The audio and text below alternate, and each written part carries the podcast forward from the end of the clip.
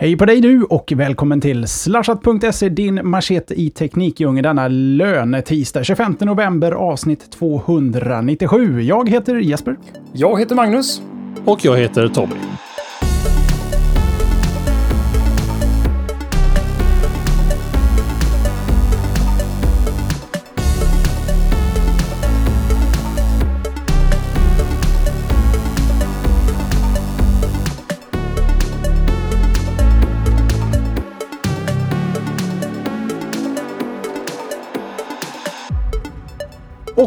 Vilken teknikvecka vi har i ryggen. Mycket nytt som ska rapporteras här. Vi, vi är en man kort. Johan, han eh, fortbildar sig.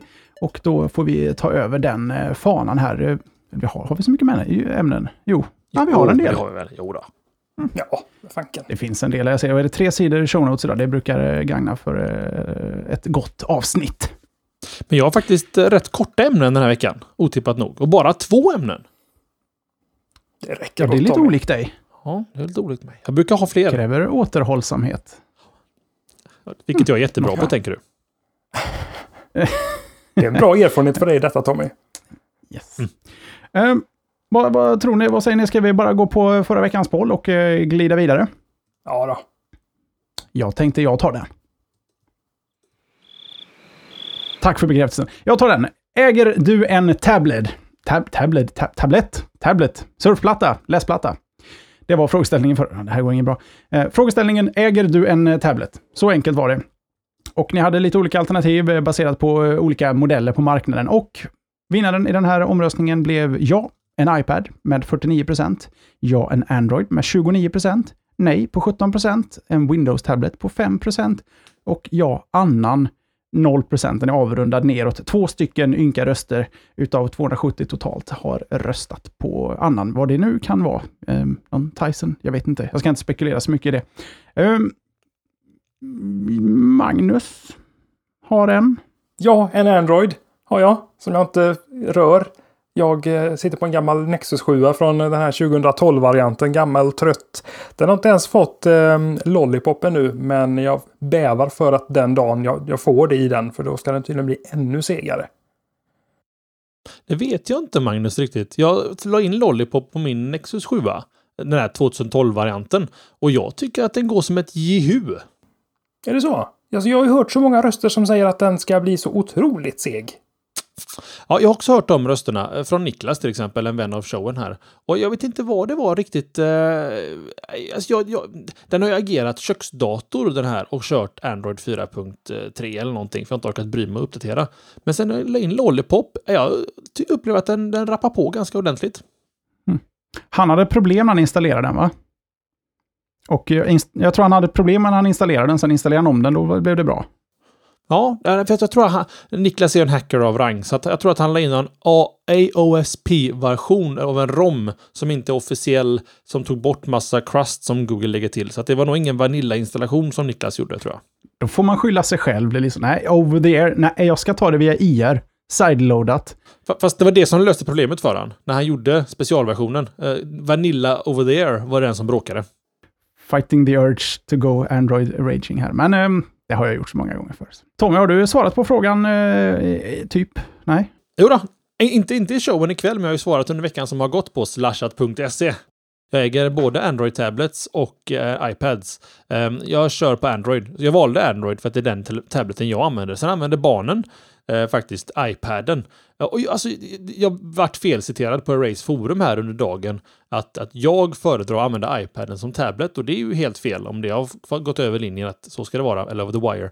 Jag använder inte alls iPaden, utan det är min dotter som använder den på tre år. Och jag kan inte riktigt förklara varför jag valde att köpa en iPad till henne, men, men rockar Androids för mig själv. Det är inte så att jag inte tror på plattformen. Nu kommer jag säga någonting som kommer röra upp känslor hos många, men iPad OS är så pass lätt för henne, eller iOS är så lätt för henne att förstå som treåring. Två år var när hon fick den.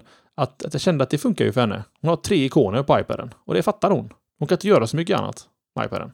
Att inte iPaden har fått eh, konto eller barnmode eh, än, det är jäkligt konstigt. De måste ju ha identifierat hur mycket barn som använder iPads. Ja, och där, där är någonting Jeppe som faktiskt, som, som du har helt rätt i.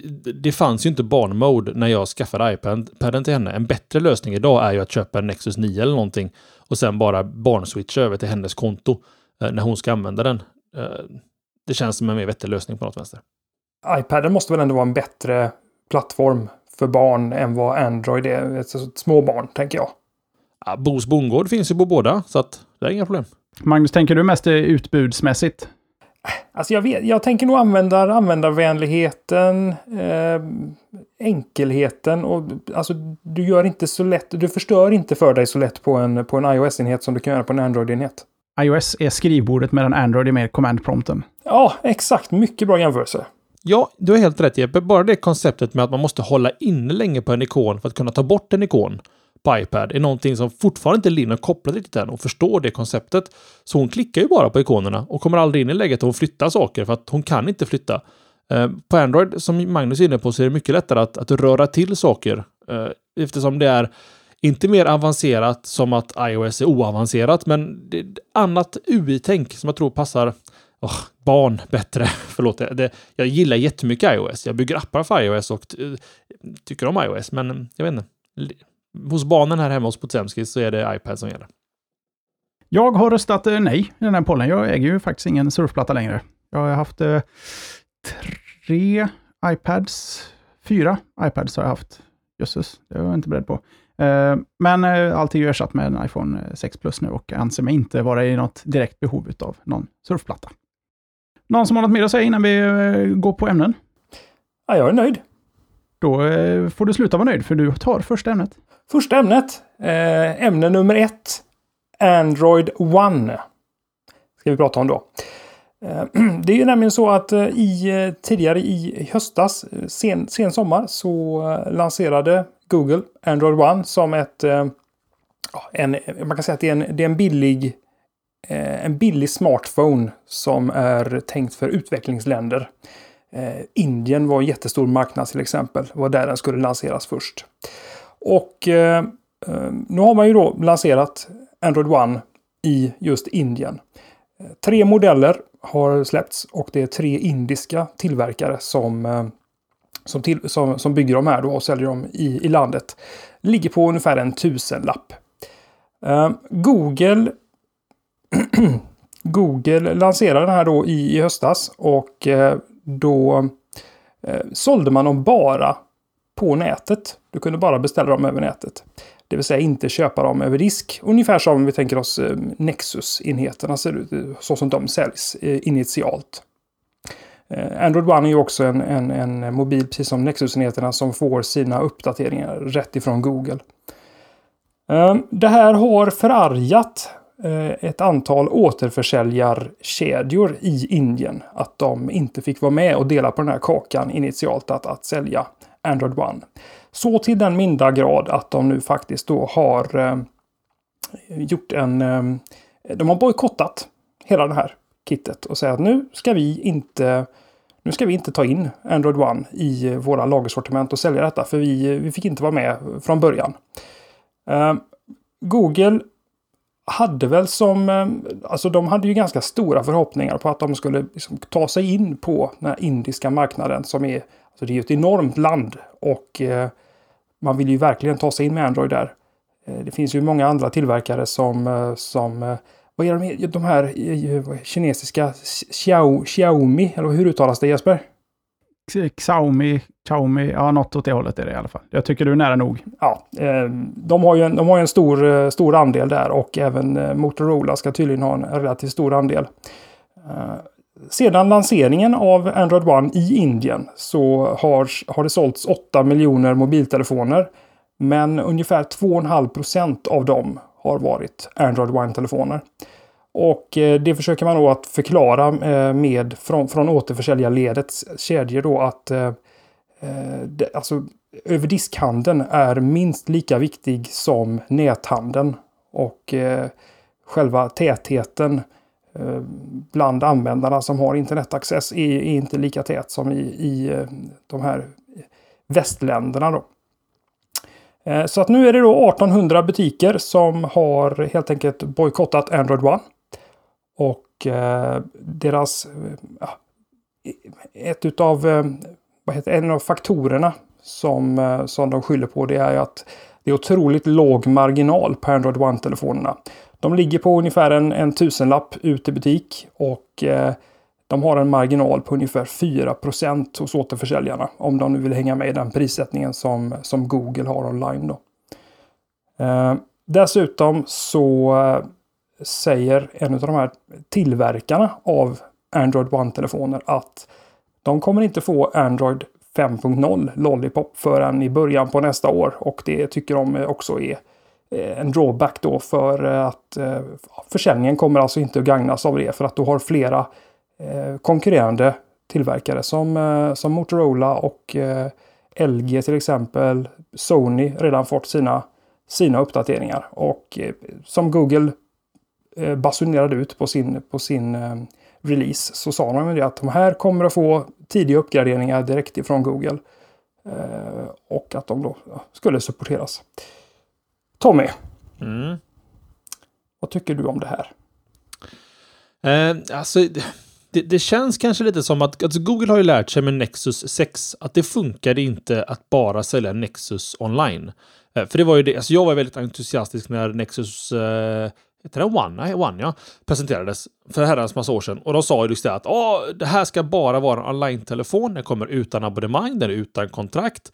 Eh, du köper telefonen, du får den hemskickad från internet. Allt är frid och fröjd. Och jag vet att jag var väldigt glad över det faktum. Sen så har ju åren visat, och speciellt med Nexus-försäljning, att det funkar inte. Folk vill inte konsumera mobiltelefoner så. Och när jag säger folk så tänker jag folk utanför den bubblan som lyssnar på den här showen. Alltså vanliga människor köper inte mobiler online. Utan de går till en telebutik och säger att hej, mitt abonnemang går ut, slut, äh, går ut nu och jag ska ha en ny mobil. Jag vill ha en Android-telefon. Vad ska jag ha? Ja, du ska ha HTC M8. Okej, okay, då tar jag den. Tack så mycket, så betalar jag av den och betalar dubbelt för telefonen. Så funkar personer. Och det är väl kanske det som Google har insett med Nexus 6 och varför Nexus 6 är den dyraste Nexusen någonsin, men kommer bli den bäst säljande någonsin av den konstiga anledningen just det. Men det har att göra med att den finns hos operatörerna. Eh, och det känns ju jättekonstigt då att, att det här inte var att de inte hade lärt sig av det här, för Nexus 6 var ju redan i produktion när Android One släpptes i Indien. De visste ju, de hade ju facit i hand och såg att i västvärlden i alla fall så funkar det inte att sälja bara online. Då funkar det nog inte heller i Indien. Men det verkar som att de kanske hade en affärsplan och gick och följde då och det blev att det bara var online. Jag tycker det är olyckligt. Sen så, nu är jag också Google Apologist här. Men eh, 2,5 procent motsvarar väl ungefär 200 000 av 8 miljoner. Först, alltså det, att ta 2,5 procent eh, direkt som, o, som nytt märke egentligen i en marknad, det är fortfarande bra. Jag menar 2,5 procent är väl ungefär vad Windows Phone har i hela världen just nu. Så att eh, i bästa fall då så kommer detta bara stiga i samband med att de även hamnar i butiker, tänker jag. Eller vad säger du Magnus? Google hade ju betydligt högre mål. Nu har jag inga siffror på, eh, på vad, vad de egentligen hade förväntat sig av Android One. Men, eh, men det, var ju, det var ju uppenbarligen långt under eh, de här 2,5 procenten som de nu landade på var ju inte i närheten. Men alltså, när du säger att Google hade facit i hand. De var igång med tillverkningen av, av Nexus 6. Baserar du det på hur försäljningen av Nexus 4 och 5 såg ut eller hur tänker du där?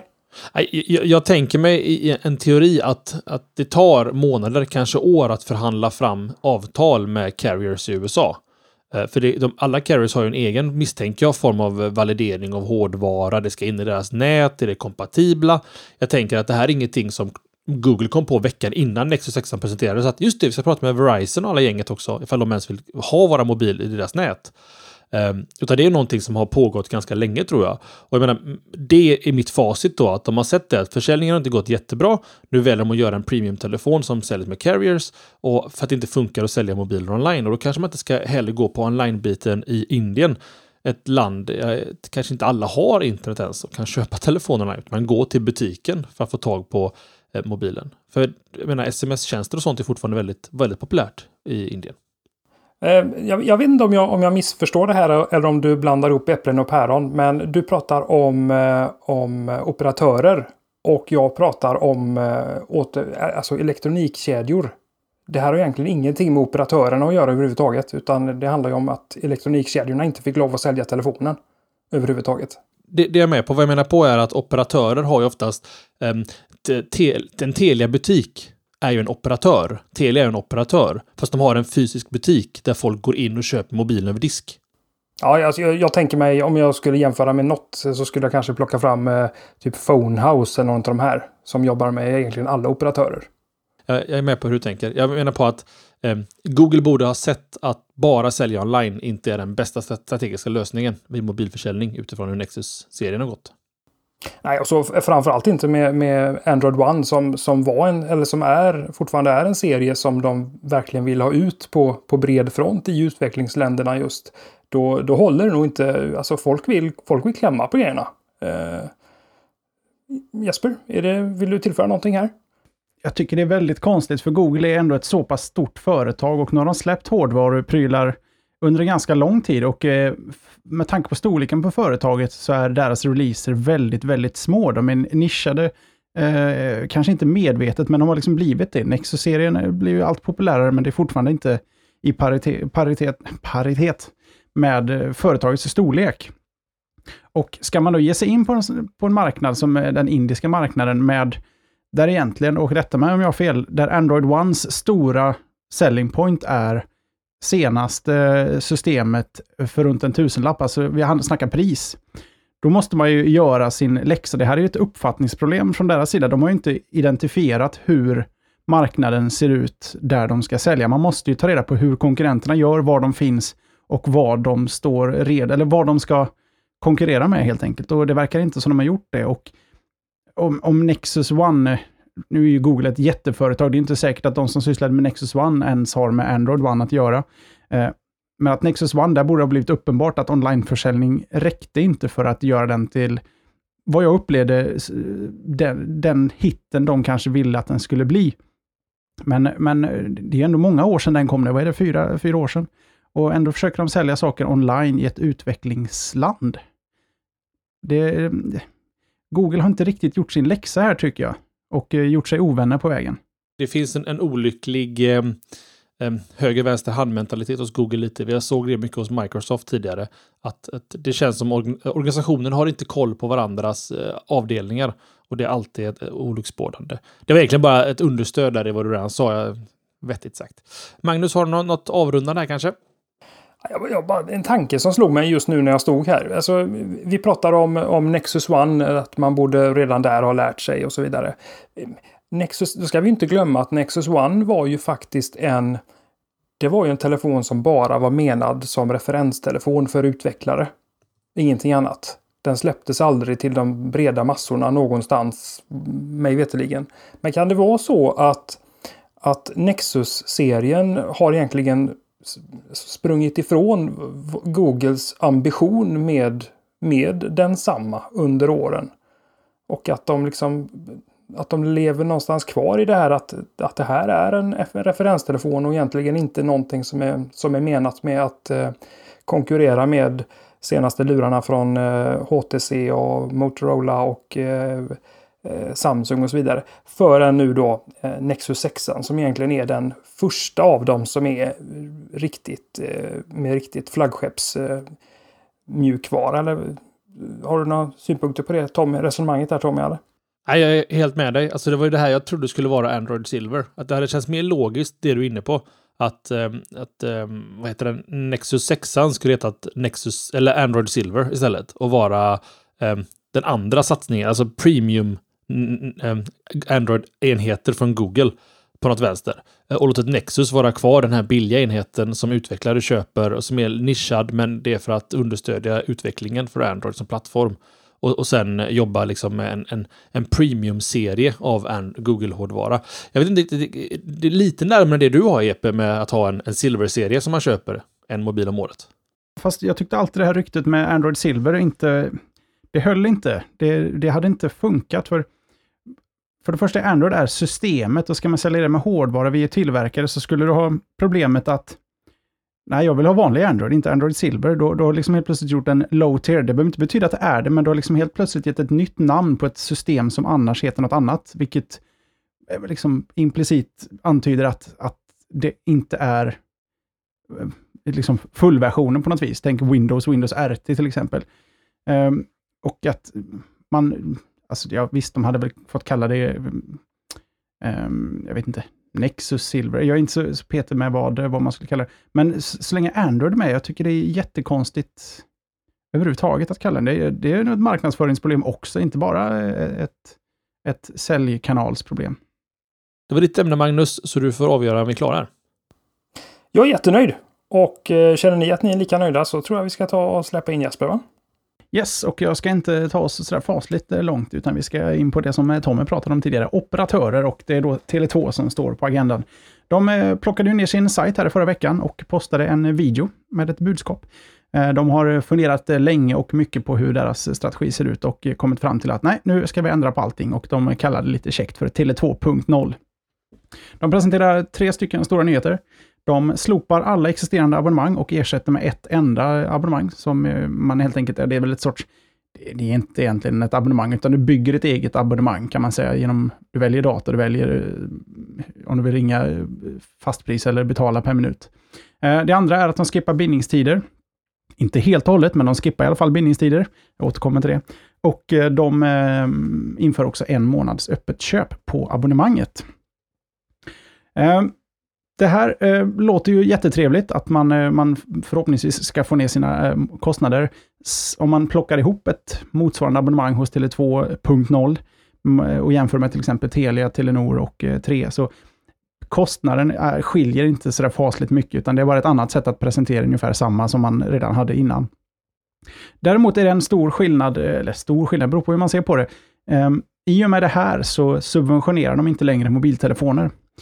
Tidigare hos Tele2 och hos alla andra operatörer så här långt, om du vill ha en mobiltelefon med ditt abonnemang, så binder du upp det på en viss tid och får en förhöjd månadsavgift som eh, då på något sätt eh, betalar av mobiltelefonen. Men om man räknar på den förhöjningen, eh, utslaget på de månaderna man faktiskt har ett abonnemang, så brukar mobilen i alla fall bli lite billigare än om du hade köpt den helt ny. Så blir det inte på Tele2 nu. Du har två alternativ. Antingen så betalar du, säg att du väljer att betala av den på 12 eller 24 månader, så tar man helt enkelt fullpris delat på 12 eller 24. Alternativet är att du köper loss telefonen till fullpris helt och hållet och sen kör med ditt abonnemang. Och det här med skippade bindningstider, i och med att om du väljer att betala av den på 12 eller 24 månader så kan man väl egentligen definiera det som att du faktiskt har en sorts bindningstid. Du måste i alla fall betala av din telefon. Så det är väl en sanning med eh, modifikation. Och då är ju frågan, vi ska inte, det här är inte en reklamspot för Tele2, men även om det låter som en stor förändring hos Tele2 så tyder det ändå på någon sorts desperation inom eh, telebranschen att, att hitta på nya sätt att få kunder att tro att de får mer än vad de egentligen får. För det stora problemet är att de har en jäkla massa master som är jätteduktiga på att hantera samtal och sms, medan alla egentligen, eller det som tar prestanda är eh, surf. Och surfen är ju fortfarande oerhört begränsad och kostar väldigt, väldigt mycket. Och data räcker ju helt enkelt inte till, till alla telefoner på, på de här masterna. Magnus, har du någon idé om hur de ska hur de ska lösa problematiken här? Kommer du byta till Tele2 kan vi börja med? Alltså jag har varit sugen på att byta, byta till dem ganska länge. Jag har kört Telia idag och eh, jag har ju inga bindningstider kvar. Jag har ju någon sån här löpande abonnemang bara. Men det kändes spontant, så kändes det trevligt. Så jag gick in på sajten och bara klickade fram någon bra telefon där och så insåg jag att fan också, det här är ju fullpris. Det kan jag ju köpa vad som helst. Men nej, jag, jag, jag drog öronen åt mig och när jag insåg att eh, det här är ju lika dyrt som om jag går och köper i butiken liksom. Eh, med, och så var det då Ja, jag, det, drog liksom ingenting hos mig i alla fall, Tommy. Hur känns det? Nej, Alltså, först hade jag en fråga till Jesper egentligen. en praktisk fråga. Kallar de det själva för Tele 2.0? Kampanjen kallar de Tele 2.0, men eh, Tele2 heter ju fortfarande Tele2. Okej, jag tycker det bara är schysst. Eh, en så här liten blink till våran nördkultur. När vi hade webb 2.0 och allt sånt där. Man brukar lägga till punkt 0 för att det blir bättre pratvänster. Så det var lite fyndigt av dem. Eh, var, hade en liten passus bara.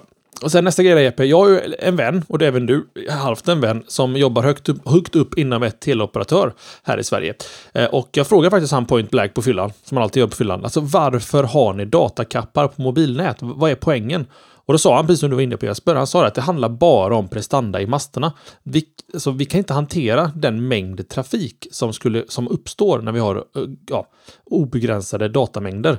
Eh, så att det, det är en ren praktisk grej. Så att alltså, du får inte citera mig på det, men jag vet inte vet vem jag pratar om. Men han sa det att, att vi skulle gärna släppa på 100% blås på alla abonnemang om vi hade kunnat. Men det går inte, för då sänker vi vårt nät helt och hållet.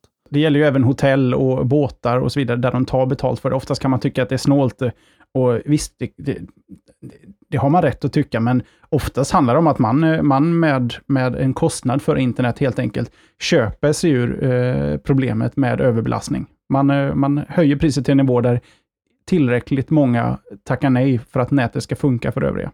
Sen också de flesta operatörer stänger ju inte av dig när du når kapp, utan de kappar dig på 50 eller om det är vad det nu kan vara. Så det är fortfarande inte så att de säger att nej, du får inte du använda nät mer, du är slut för den här månaden. Men det känns ju onekligen, Magnus, när man blir kappad på 50 kilobit per sekund. Synnerligen. Eh, och eh, nej, det vill vi inte vara med om. Men eh, till, alltså, jag, gillar, jag gillar tilltaget. Jag gillar att de ändå försöker förnya sig själva lite i tänket och försöker hänga med lite i den marknad som finns och vad egentligen hur konsumenterna vill konsumera deras produkt. Eh, sen, sen är jag så lyckligt lottad att jag har företagsabonnemang så att jag, jag, jag har inte shoppat så mycket efter ett abonnemang på många år. Jag har inte ens läst in mig sådär jättenoga mer än vad Jeppe har berättat här ikväll. Så att äh, jag, jag, jag får nog släppa den pucken här. Då kan jag fortsätta, för det kom en fråga i chatten här vad som händer med existerande abonnemang. Är det så att man har ett eh, abonnemang sedan tidigare som har en bindningstid så gäller det fortfarande. Och det, så har det alltid varit, att ditt abonnemang som du har gäller alltid. För oftast är det så. Har du haft ett abonnemang ett år eller två år och går in på sidan så har ditt abonnemang som du köpte redan ändrats. Kanske har lite fler perks och så vidare. Um, så att det berör aldrig ett redan existerat avtal man har ingått. Det, det gäller alltid. Däremot kan jag ändå tipsa våra lyssnare om att man kan höra av sig till sin operatör med ganska jämna mellanrum och kolla om man kan eh, förbättra sitt abonnemang, liksom helt enkelt konvertera sitt abonnemang till något nyare. Det kan man ofta göra utan att förlänga bindningstiden och då kan man eh, spara ett par kronor. Och jag har en fråga till er. Eh, nu, nu har ju de ju använt fina ord här för att beskriva ett förfarande som egentligen det är inte superlångt ifrån. Man, de, man har skippat lite bindningstid och har öppet köp, men i övrigt så kommer ett abonnemang som du plockar ihop på Tele2 själv, kosta ungefär vad det gjorde innan, kanske lite billigare. Det beror lite på vilken konfiguration du kör. Vill, vill vi ha bättre, eller vill vi ha billigare abonnemang, eller vill vi bara ha frikostigare data, eller snabbare data, bättre, Ehm, bättre jag ska säga, täckning helt enkelt? Om man, om man säger så här, eh, Magnus, vad skulle kunna få dig att byta abonnemang? Är det att den blir sjukt billigt eller att helt plötsligt är täckningen ohotat bäst? Det var precis den frågan jag tänkte ställa till dig här, men eh, nu, nu satte du mig på pottkanten. De här tre stora nyheterna som du drog upp här då, att eh, de slopar eh, alla abonnemang, du får ett, inga bindningstider och en månads öppet köp. Det där är ingenting som intresserar mig det minsta. Jag vill ha frikostigt med data, precis som du är inne på Jesper. Eh, och det var det första jag kollade också när jag surfade in på, på Tele2 sajt här i, i fredags då när de gjorde om. Och insåg att hade jag kappat den på, vad var capen, 60 gig eller någonting va? Ja, den högsta är väl på 60, och då, men då, då blir det helt plötsligt väldigt dyrt. Ja, det blir ju det. För, för jag tänker jag skulle gärna vilja köra lite, lite backup med 4G hemma till exempel. Jag ligger på ett gammalt ADSL. Men inser ju det att jag bränner i alla fall en 200 gig i månaden. Eh, med, med backuper eh, upp till molnet och så vidare. Så att frikostig data, det är där. Eh, då slänger jag pengar på vem som helst. 60 gig, 699 kronor i månaden. Och ska du ha fast pris på samtal och, och sms och MMS, då är du eh, uppe på 848 kronor i månaden. Det är, det är inte superbilligt för 60 gig. Men då kanske inte mobilen är tänkt som din huvudsakliga anslutning eh, med dator hemma. Även om det är så folk faktiskt eh, använder det ganska vanligt. Tommy, du har något eh, avslutande att säga tror jag? Dels att svara på frågan där också, eh, som Magnus fick svara på, men inte jag. Ja, nej, ja, jag vet inte. Du, du har ju allmänna problem med operatörer ute i skogarna. Ja, det, det, det, var egentligen det som skulle vara min avrundande grej också. Men jag kan säga, svara på frågan först där. Alltså att, att data är ju mer viktigt än något annat egentligen i mitt abonnemang. Eh, och det smakar det så, så kostar det. Eh, men jag, jag, tror att eh, du blandar ihop lite produkter här, Magnus. Detta är ju till din mobil egentligen, som EP också var inne på. Eh, det här är ju inte till ditt 4G-modem hemma som är ditt internet, utan det här är ju prylen du har i fickan fram och tillbaka till jobbet varje dag egentligen. Där, där måste jag ju bara, där måste jag bara svara därför att eh, jag tänker mig eh, skitsamma egentligen var, var jag har mitt simkort där jag har min datacap. Jag kollade faktiskt på deras, eh, deras hemmarouter och eh, abonnemang för det och det var samma cap på dem. Mm, ja, det är samma nät så det känns ju logiskt det också naturligtvis. Eh, och min, min avrundade grej var precis det som Jeppe nämnde lite försiktigt där. Det, det handlar om, om täckning. Eh, Helena gjorde, min fästmö gjorde den här stora grejen att eh, hon skulle bestämma själv vad hon skulle ha för mobil. Så vi gick och köpte en mobil från, jag vet inte vad det var, något, något teleoperatör. Och så köpte vi hus och då hade hon verkligen noll bars. Det var bara kryss över nätet här ute hos oss. Så jag gick snällt tillbaka till Telia sen och sa att jag gjorde nog ett misstag här med att byta teleoperatör. Eh, så att eh, prova så Tele2 funkar. Men bor man i stö större städer i Sverige så är det inga problem alls. Men bor man lite utanför eh, stat eh, stadsgränserna så kan det snabbt droppa av. Och då är min erfarenhet i alla fall att Telia presterar bäst utifrån mina åsikter i alla fall. Här ute funkar Telia medan vad har du för abonnemang? Jag har Telia, men är inte särskilt nöjd. Tele2 är oerhört mycket bättre i Göteborg. Ja, i, i stan då. Ja, ja, ja. Värt att tänka på och en liten avrundande grej här på detta ämne. Eh, mitt eh, första ämne för kvällen och sista ämnet innan forumtråd är att Sony Ja, alltså Sony startade någon form av egen reklamkampanj här under helgen eh, för PS Vita.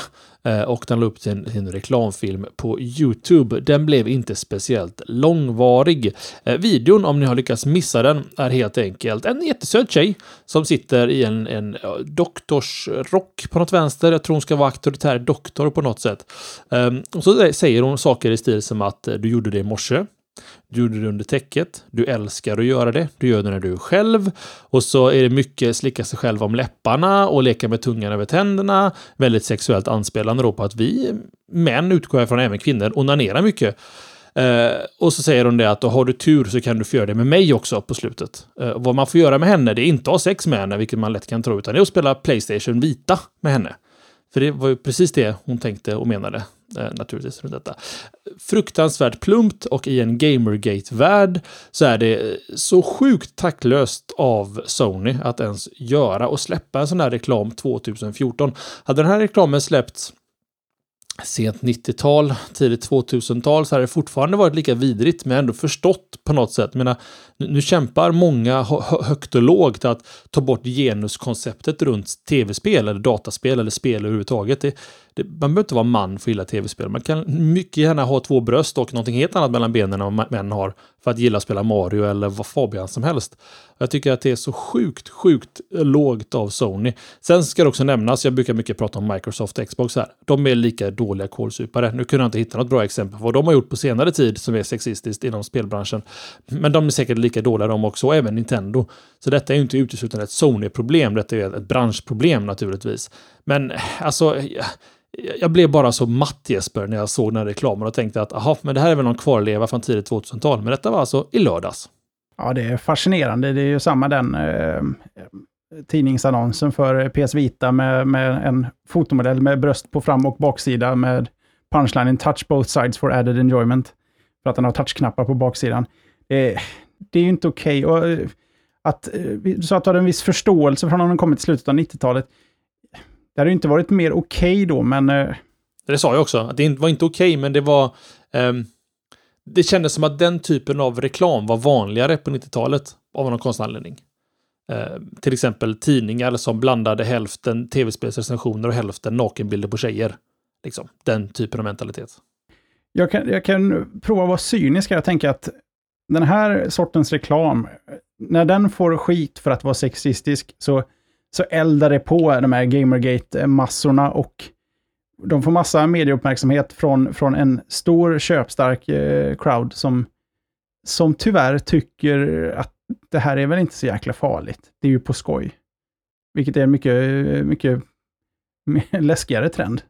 Ja, och, alltså, alltså, sen är jag så här, visst, cyniska sidan av det.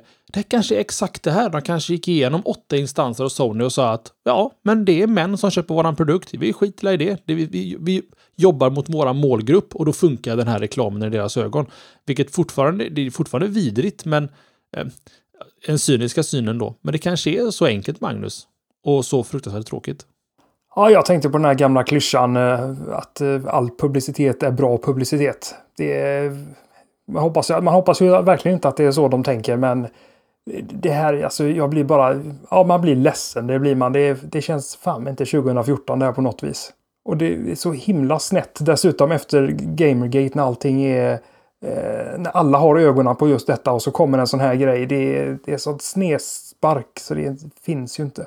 Och som jag nämnde där i början där så har ju Sony tagit ner reklamen nu från YouTube. Men den, den lever vidare ändå och vi pratar om den. Och eh, alltså, jag, jag vet inte, det finns, det finns säkert folk där ute som väljer att inte köpa en Playstation 4 nu. Just på grund av detta. Jag tror, tror tyvärr att det inte är många personer som väljer att visa sin avsky genom att göra ett konsumentval.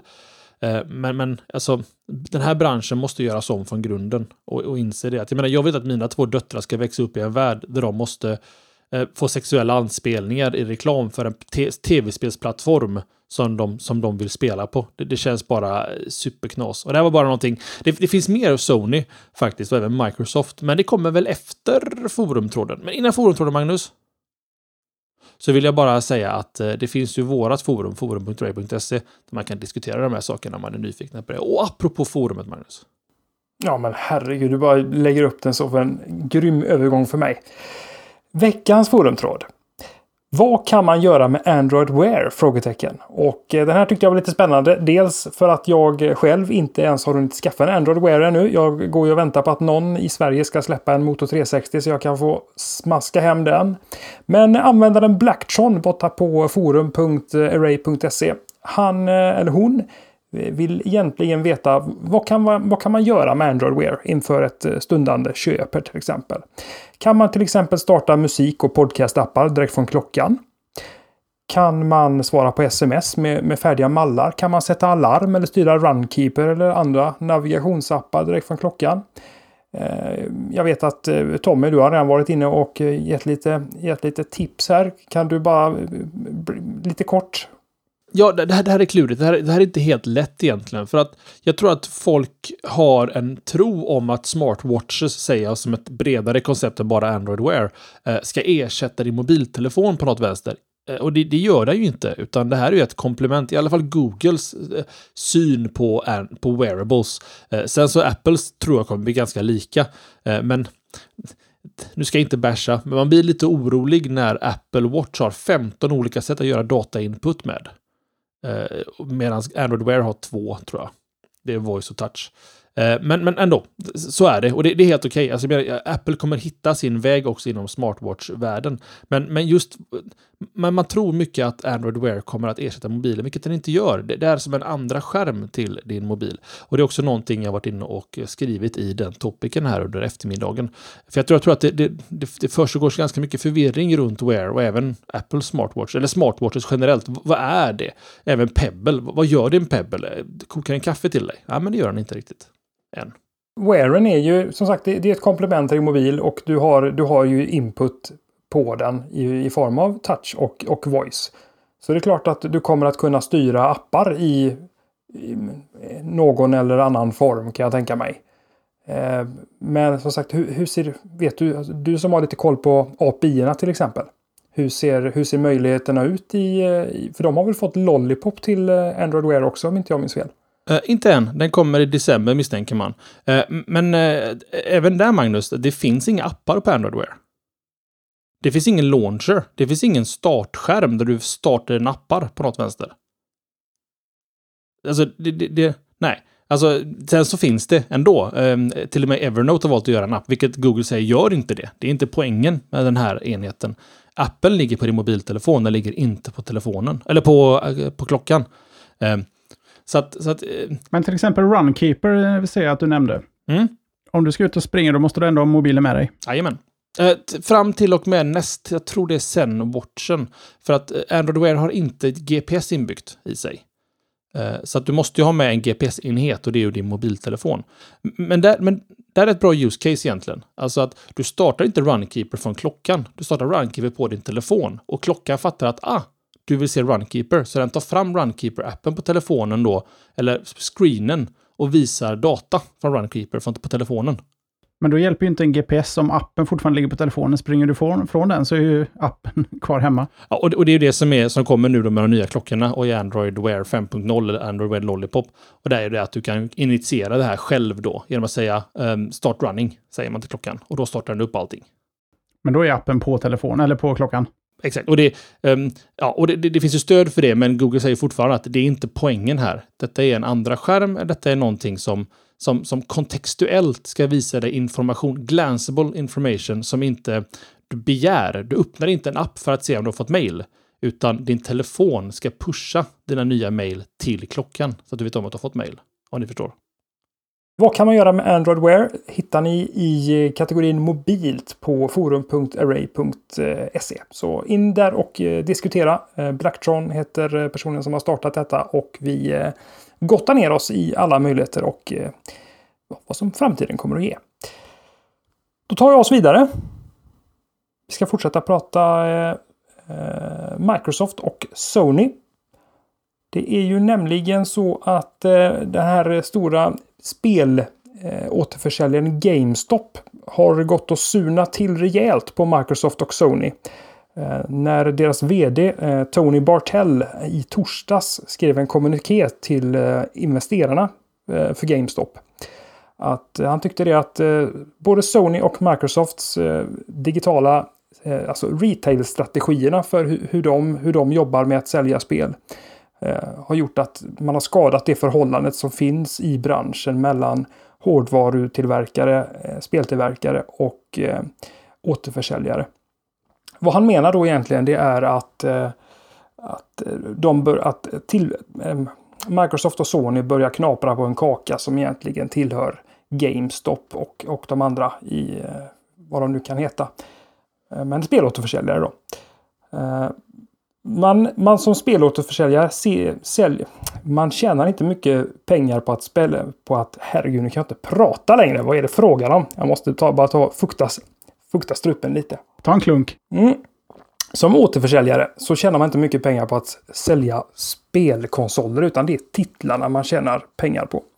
Och eh, Precis som Tommy har varit inne på i eh, flera tidigare avsnitt så är det ju så att eh, prenumerationstjänster från både Microsoft och eh, Sony har börjat att dra igång och drar mycket spelare. Man eh, skickar med bundlingar, man bjuder på gratisspel eh, i de här premium Abonnemangen. Eh, spelarna kan köpa de här spelen till reducerade priser eller till eh, eh, ja, direkt i sina konsoler då via de här inbyggda App Storesen som finns. Och eh, det är ju precis här som, som vinsterna för, för GameStop och andra eh, eh sådana här återförsäljare ligger. Där och i begagnade spel. Och begagnade spel är ju också en marknad som, som, som minskas radikalt av att den digitala speldistributionen istället eh, tar över. Då. Ehm, han säger den här eh, Tony Bartell, VD för GameStop, att eh, han vill verka för att branschen inte ska göra samma misstag som en annan underhållningskategori har gjort. Jesper vet precis vad jag talar om. Vi pratar om musikbranschen såklart. Där man eh, drar ner det upplevda värdet på en digital kopia till ett lägre värde än den fysiska kopian. Eh, värt att nämna här nu då är väl att eh, GameStop missade sitt eh, vinstmål för det senaste kvartalet. Eh, och eh, det här är ju... Han, han lägger ju en del av skulden på, på Microsoft och Sony speciellt då. Min frågeställning kring det här egentligen som jag vill att vi diskuterar lite grann kring. Det är om spelåterförsäljarna kommer att, att gå samma väg som skivbutikerna här Jesper. Eller om det, eller om det helt enkelt är eh, ja, vi måste, ska de hitta något annat sätt att tjäna pengar på eller, eller är det passé? Är det digital distribution som, som kommer att gälla nu och så kommer det stå tomma butiker i, eh, i köpcentren framöver? Eh, korta svaret, eh, ja, de kommer försvinna. Och jag förstår att, eh, att de är eh, frustrerade, att han, att han inte är glad för GameStops eh, räkning, att, att det går eh, som det just nu gör. Ehm, och det är ju inte Microsofts och Sonys fel. Det, är ju, det handlar ju bara om tillgång och efterfrågan. Och det finns väl ingen anledning till att inte spelbranschen skulle drabbas av samma problem som musikbranschen. De är väldigt ihoplänkade i hur man konsumerar titlar. Och så länge folk vill, eh, jag menar, sitter du framför tvn, eh, ditt Playstation är igång, dyker upp en bra deal, inte tusan kommer du eh, ta det till en butik för att köpa det spelet. Det är ju tillgängligheten som är den stora grejen med att ha digitala tjänster och leverans av av saker som tidigare fanns på fysiska media i, i ett digitalt format som kan levereras omedelbart och du kan betala med den utan att röra ja, ett finger, eller på att säga, men ett finger kanske du behöver röra. Och jag ser inte hur spel, jag kallar mig pessimist, men jag ser inte hur spelbranschen inte kan gå eh, musikbranschens väg på lite längre sikt. Det kommer alltid ta lite tid. Vi har ändå pratat om det här i lite tidigare shower. att Johan till exempel, han gillar att köpa ett fysiskt spel. Det kommer liksom eh, kännas säkrare att ha det under en längre tid. Men det kommer också gå över eh, på, på, på sikt. Eh, och då är det väl tufft när ens hela, hela business är uppbyggd inom en kategori som eventuellt inte kommer finnas. Ja, jag är inne på samma spår Jeppe. Ehm, jag, är, jag är ju en av de dåliga kolsuparna, eller goda kolsuparna, som faktiskt bara köper digitala kopior just nu till Xbox One. Jag äger, jag tror det är ett spel och det är Diablo 3. Jag kan inte komma på något annat spel som jag äger. Jag, jag har tio spel till min Xbox One. Eh, alltså att jag äger ett spel som är fysiskt, så att säga. Eh, och jag... Eh, det är bekvämligheten. Jag sitter på snål-internet här ute på, ute på skogarna. Eh, och, men det laddar ner en. Alltså spelen funkar ju så att jag, skulle, ladda- jag köpte, vad hette det nu, något stort jäkla spel. Ja, det var 40 gig i alla fall och tänkte jag, hopp, det här kan jag spela nästa vecka. Men efter 17% nedladdning så var det bara att dra igång spelet och börja lira. Eh, så att de har ju tänkt på det här till, från början till slut och det är ju så sjukt competitive. Idag säljs till exempel Diablo 3 på Xbox One för med 40% rabatt. Eh, med det är Black Sunday. Så det, då är vi nere på 300 kronor för spelet. Friday. Friday, tack så mycket Jesper. Eh, Black Sunday är väl YouTube va? Bloody Sunday. Det, det där ska du svara på. Skitsamma. Tangent. Ehm, och eh, Blood, Bloody Friday, det, så, det händer ju också i och för sig med Black Friday. Det är väl en halloween... eh, ja, förlåt. Ver- Verkligen snedtrack här. Eh, men liksom det, det jag är inne på att Eh, tillgängligheten och prissättningen och eh, framförallt bekvämligheten. Eh, det, det, och sen också, det här är ju supermega barnsligt, men det är skönt att slippa gå och leta efter plastbiten för att jag vill byta från ett spel till ett annat. Dragon Age var det, tvåan. Vi köpte ju den till slut, jag och Helena. Trots att jag sa förra veckan att vi inte skulle köpa tvåan, så köpte vi den ändå, Dragon Age. Ehm, och det, är det bekvämligheten att kunna hoppa från Battlefield 4 till Dragon Age utan att byta skiva, ligga kvar i soffan. Det, det är svårslaget, Jeppe. Jag köper ju spel fysiskt fortfarande och eh, nu har jag, jag kanske inte har lärt mig, min PS, äh, lärt mig min PS4 tillräckligt mycket, men jag kan liksom inte köpa ett spel på skiva, installera och sen skippa skivan. Skivan måste alltid vara i, så eh, det kommer alltid finnas med mig. Den kommer installera på disken, men skivan behövs. Och där finns det ju en uppenbar vinst i att köpa det digitalt. Men då kommer Snål-Jeppe. Samma på Xbox. Okej. Snål-Jeppe kommer fram. Någonstans så är det lättare att räkna pengarna på sitt konto än vad ens tid är värd. Och eh, spelen på i alla fall det lilla jag har hittat, och det finns ju fortfarande inte supermånga titlar på eh, den här generationens konsoler, eh, som, som jag bedömer mig vilja betala fullpris för. Men när jag kan hitta det på, på Mediamarkt för 299 spänn och eh, Playstation Store försöker kränga mig på 599 spänn för den digitala nedladdningen, där går någonstans gränsen för vad jag är beredd att betala för bekvämligheten. För jag vet att jag kommer befinna mig på Mediamarkt förr eller senare inom kort ändå. Och eh, för mig, hade, hade sakerna konkurrerat med pris också på de digitala tjänsterna, då hade det inte varit något snack om saken. Eh, och det, det, håller, jag med om och jag, jag tänker också lite med plånboken ofta. Eh, men, men jag tänker det långa perspektivet att eh, Alltså, finns spelet för 300 spänn i fysisk butik och kostar 500 spänn på, på konsolen så, så fan, alltså jag vet till gudarna, jag, jag, jag kan ju bara se till min historik här eh, på Xbox One. Jag köper dem digitalt ändå och tar extra 200 spänn. Du tjänar för bra. Då är det bättre du skickar över pengarna till mig så åker jag köper konsol eller spelet till dig, kör ut det och går ändå plus. Gör det tio gånger så har jag råd att köpa ett eget spel. Digitalt. Fast alltså, jag har svårt att motivera varför jag gör så här, men det känns som att det där spelet kommer snart kosta ändå 300 spänn eh, till slut. Och, och då kommer jag att köpa det på skiva och det blir jättefel för då måste jag hålla på och byta den här jävla skivan och glömmer installera och jag vet inte. Nej, jag vet inte. Jag, jag har inga bra argument här. Magnus, säg något vettigt här. Ja, nej herregud, jag har ju ingenting vettigt att säga kring detta. För jag är ju... Jag är ju precis lika ovettig som någon annan. Eh, alltså, jag har ju dratt detta flera gånger tidigare, men eh, det tål väl att sägas igen. Jag är precis som Johan. Jag vill köpa mina spel på fysisk media. Alltså, hur vet jag att Xbox eh, One eller Xbox Marketplace och det finns imorgon? Finns Sony Play Store imorgon? Finns Steam imorgon? Jag har ingen aning. Fysiska mediet, det vet jag att det är bara att stoppa i min enhet förutsatt att jag har en enhet som det går att köra på då. Så rullar grejerna.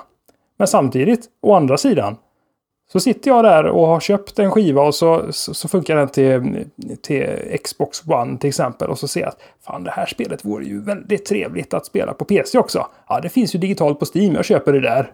Då springer jag och köper det en gång till. Jag, jag, jag hör det argumentet, men jag säger bara lycka till att köra Diablo 3, Titanfall eller Destiny om tio år. När de servrarna är nedstängda. Ja, för att det kräver, ja, självklart, online-spel är ju, en, är ju en klass för sig givetvis. Ja, multiplayer är ju bara en fluga ändå.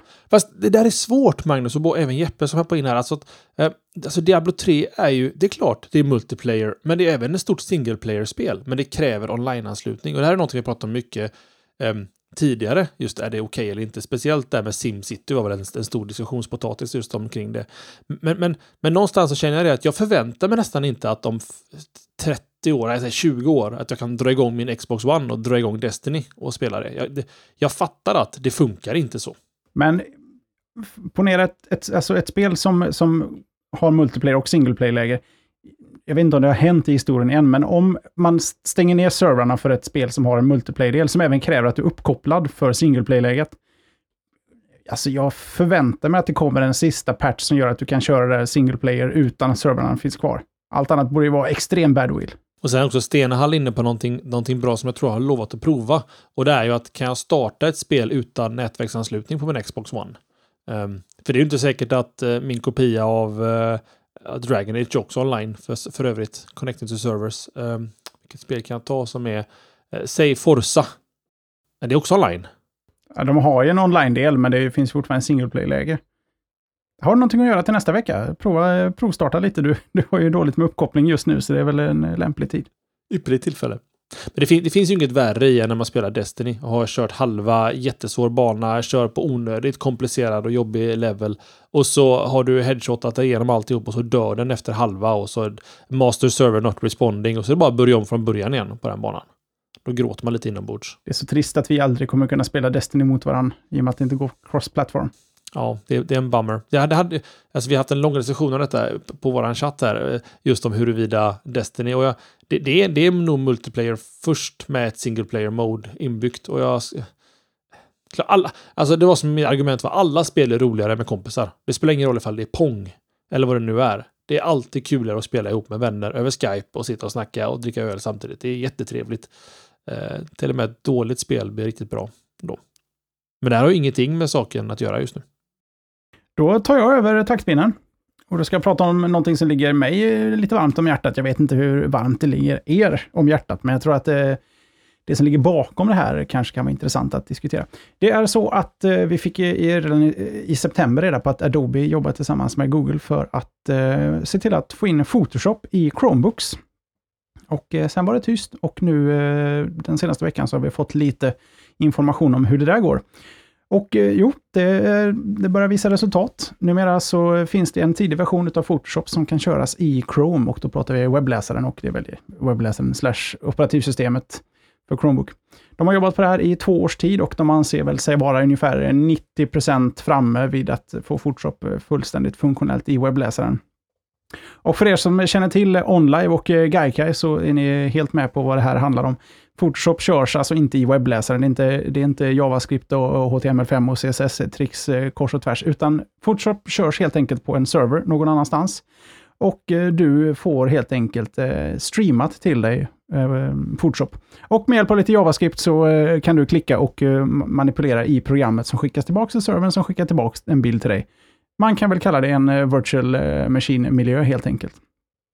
Det finns ett par saker som fortfarande inte funkar riktigt och eh, filhantering är en av dem. Just nu kan man bara eh, uppenbarligen eh, använda Google Drive. De hoppas kunna lägga till lite fler molntjänster inom kort, men räkna inte med någon sorts lokal lagring. Du kan inte öppna filer från skrivbordet. Å andra sidan, det här är ett projekt för Chromebooks och eh, där är ju egentligen allting molnbaserat. Det finns lite fler funktioner som inte funkar idag. Det är Photoshops eh, 3D-funktioner som har tillkommit på senare år. Eh, och eh, naturligtvis ehm, får vi väl säga att skriva ut från Photoshop som körs på en server långt, långt borta blir tufft. Men de jobbar på det och Photoshop är just nu ute i ett gäng skolor på, på en testrunda och när det här kommer lanseras är fullständigt oklart. Tommy, du har ju faktiskt eh, vurmat för online-principen utav eh, av, ehm, ja, i det fallet spelande. Nu ser vi program som är på väg åt det hållet. Jag tror OnLive släppte till och med någon sorts Windows-variant. Ehm, eh, de, vad heter det, pivoted till att eh, liksom sälja Windows-maskiner eh, över OnLive, vilket egentligen är en VM-miljö där man köper in sig. Tror du framtiden ligger i, i, i terminaler där allting rullar på tunga servrar någon annanstans? att, att köra saker på servrar, det är ju... Det är ju, framtiden är ju där redan nu och eh, vi ser ju på eh, AVS-molnet till exempel eller Azure. Eh, de är ju jätteduktiga på att sälja in till exempel att du kör SQL-servertjänster. Du, du, köper, du, köper inte, du köper inte maskiner egentligen, utan, eller hyr inte maskiner utan du hyr tjänster. Och det här är ju bara ett steg i, alltså en annan, en annan tjänst att köra Photoshop i, i molnet. Och eh, vad jag förstår så, så har detta egentligen, det här är ju ingenting som bara har med Chromebooks att göra utan eh, eh, det kommer att funka först och främst i, i Chrome då Jesper om jag förstår det hela rätt va? Eh, ja, precis. Men nu pratar du om, nu pratar du om tjänster. Ja, jag pratar om tjänster ja. Ja, alltså IIS, SQL-databaser. Ja. Den sortens tjänster. Jag, jag tänker liksom, program. Kommer framtidens datorer egentligen bara vara en webbrowser där du väljer eh, Photoshop, eh, Counter-Strike, eh, Excel och... Nu försöker jag gå på generella program, men other kallar vi det. Ja, nej men alltså se vad Microsoft gör med, med Remote Apps som egentligen bara är en typ av fjärrskrivbord. Fast du egentligen dubbelklickar på en, en ikon som ser ut som Excel och så startar Excel-programmet i en remote-applikation som körs på en server någon helt annanstans. Och alla beräkningar görs där. Det här är ju precis samma sak. Eh, och jag tror att vi, alltså alla företag som ja, det är väl dumt att generalisera, men, men många företag som, som jag till exempel jobbar med, de vill ju ha så lite administration som möjligt lokalt givetvis. Man vill inte ha Eh, Eh, tjocka klienter mer än nödvändigt. Det ska patchas och det ska, eh, det ska skötas om med antivirus och så vidare. Utan man vill ha tunna klienter och så koppla upp sig till någon, någon, någon riktigt maffig server någonstans som istället sköter saker och ting. Eh, och det här ligger ju helt i linje med det. Det, det är ditåt vi är på väg. Fler tjänster kommer att följa efter. Jag är helt övertygad Jesper. Hmm. Interesting. Ja, jag ja, jo, det, man märker ju en tydlig eh, riktning dit, så att säga. Um, men det, det, är väl precis den här mentala spärren som att gå ifrån köpt musik till streama musik och eh, eventuellt då spel på skiva till eh, digitala spel, att, att acceptera det. När det väl blir bra nog så kommer det eh, kännas helt naturligt, antar jag. Men tills det, tills det är bra nog så, så um, gillar vi allt ha våra toppspäckade Macbooks och eh, whatnots och eh, tanka ner våra program. Det är ju nästan en liten sån skön procedur vid en ny dator. Man sitter och, åh, oh, helt tom. Nu ska jag börja den här proceduren med att hämta ner allting, fixa genvägar, fixa programmen, fixa settings, köra en restore. Allting ska se ut precis som innan. Alltså, det, det, finns ju många sköna verktyg för EP faktiskt, eh, för Macen. Eh, nu kommer jag inte ihåg vad det heter. Heter det Macup kanske? Uh, just det, Backup, Macup. Där du lägger alla settings och allting från appar i Dropbox. Uh, och så har den en skript för att dra tillbaka allting när du återställer en Macbook till en ny då. Den här ska du få visa mig en gång Tommy. Jag är lite sugen på det.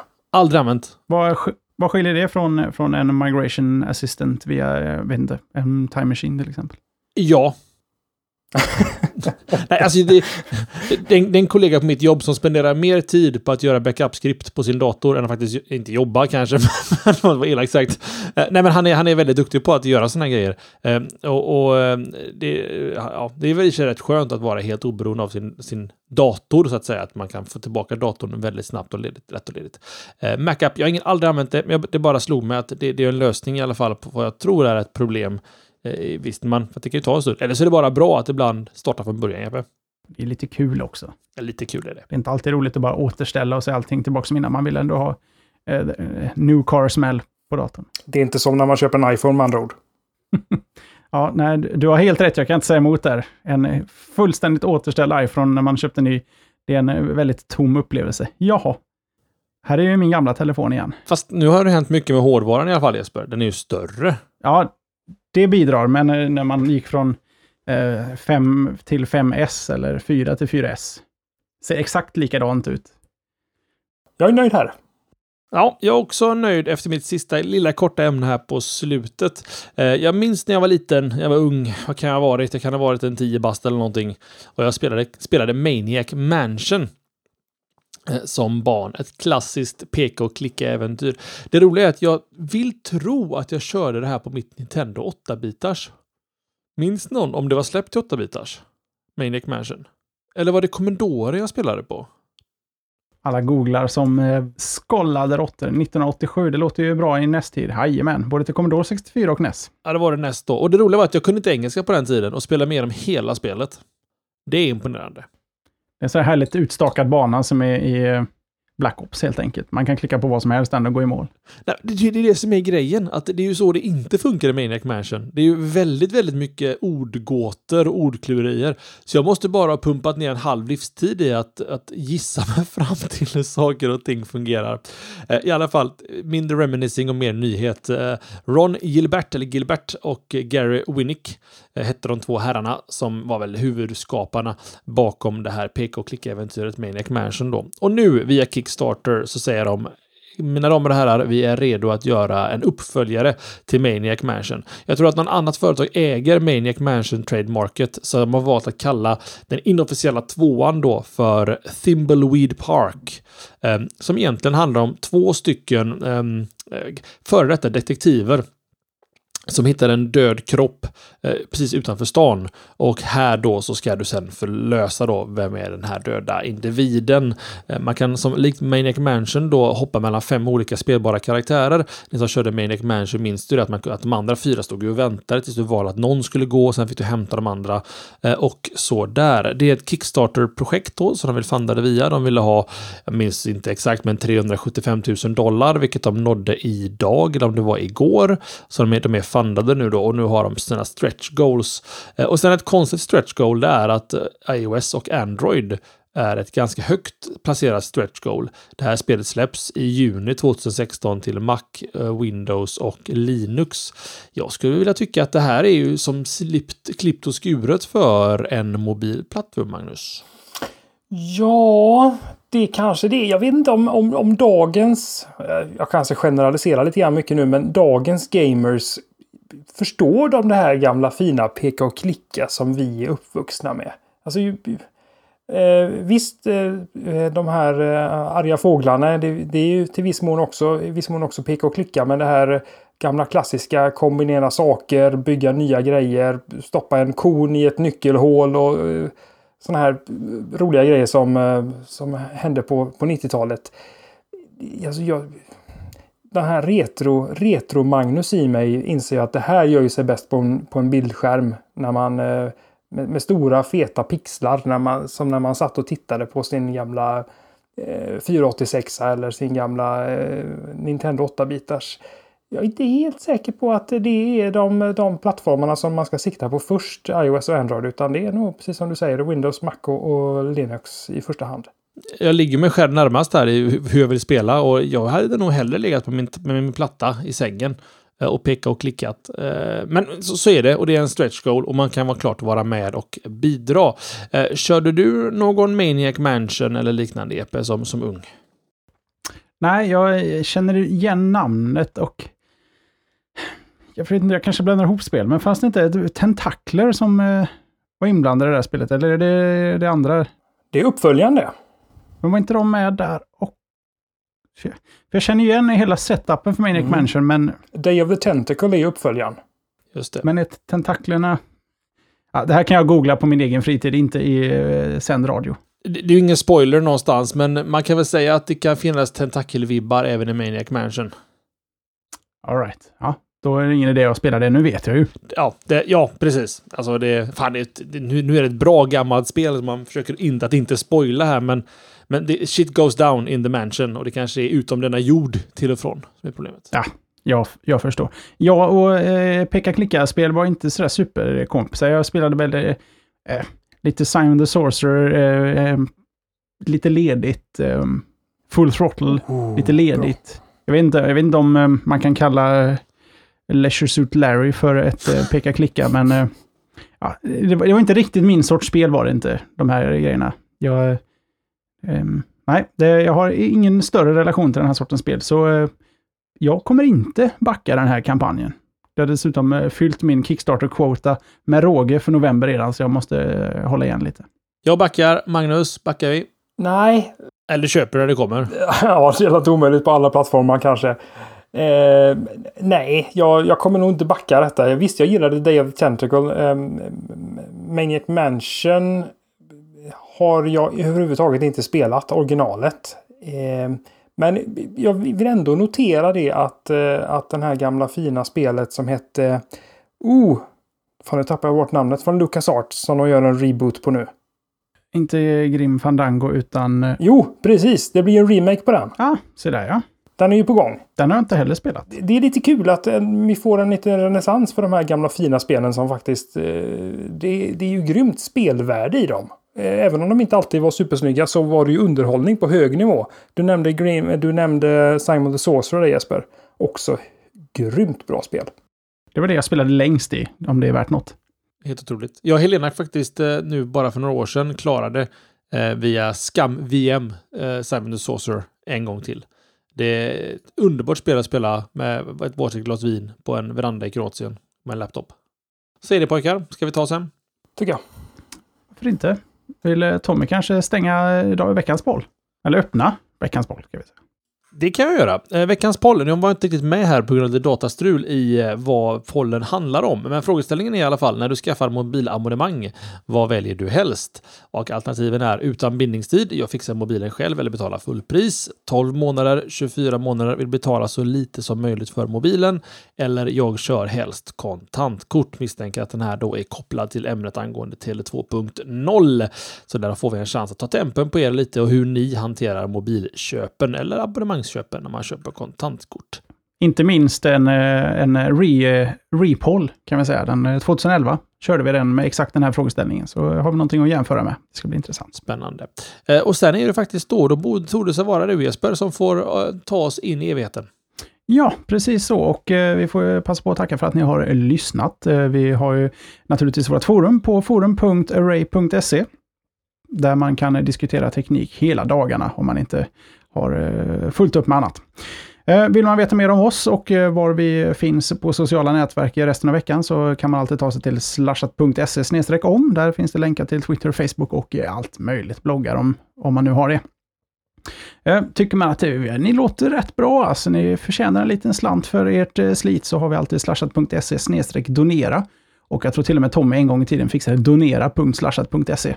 Någon av de två ska ta er till en sida där ni kan eh, visa er uppskattning genom att eh, bidra med en liten slant. Vi har ju naturligtvis slashat helt gratis, det här är inget tvång på något vis, utan eh, är det så att eh, man tycker att eh, vi förtjänar en liten slant så ska man ta sig dit. Vi dras ändå med lite små eh, kostnader vad gäller teknik och, och även för meetups och sånt där, lite resor. Så, mm, så vore det uppskattat. Vi tackar så mycket för det.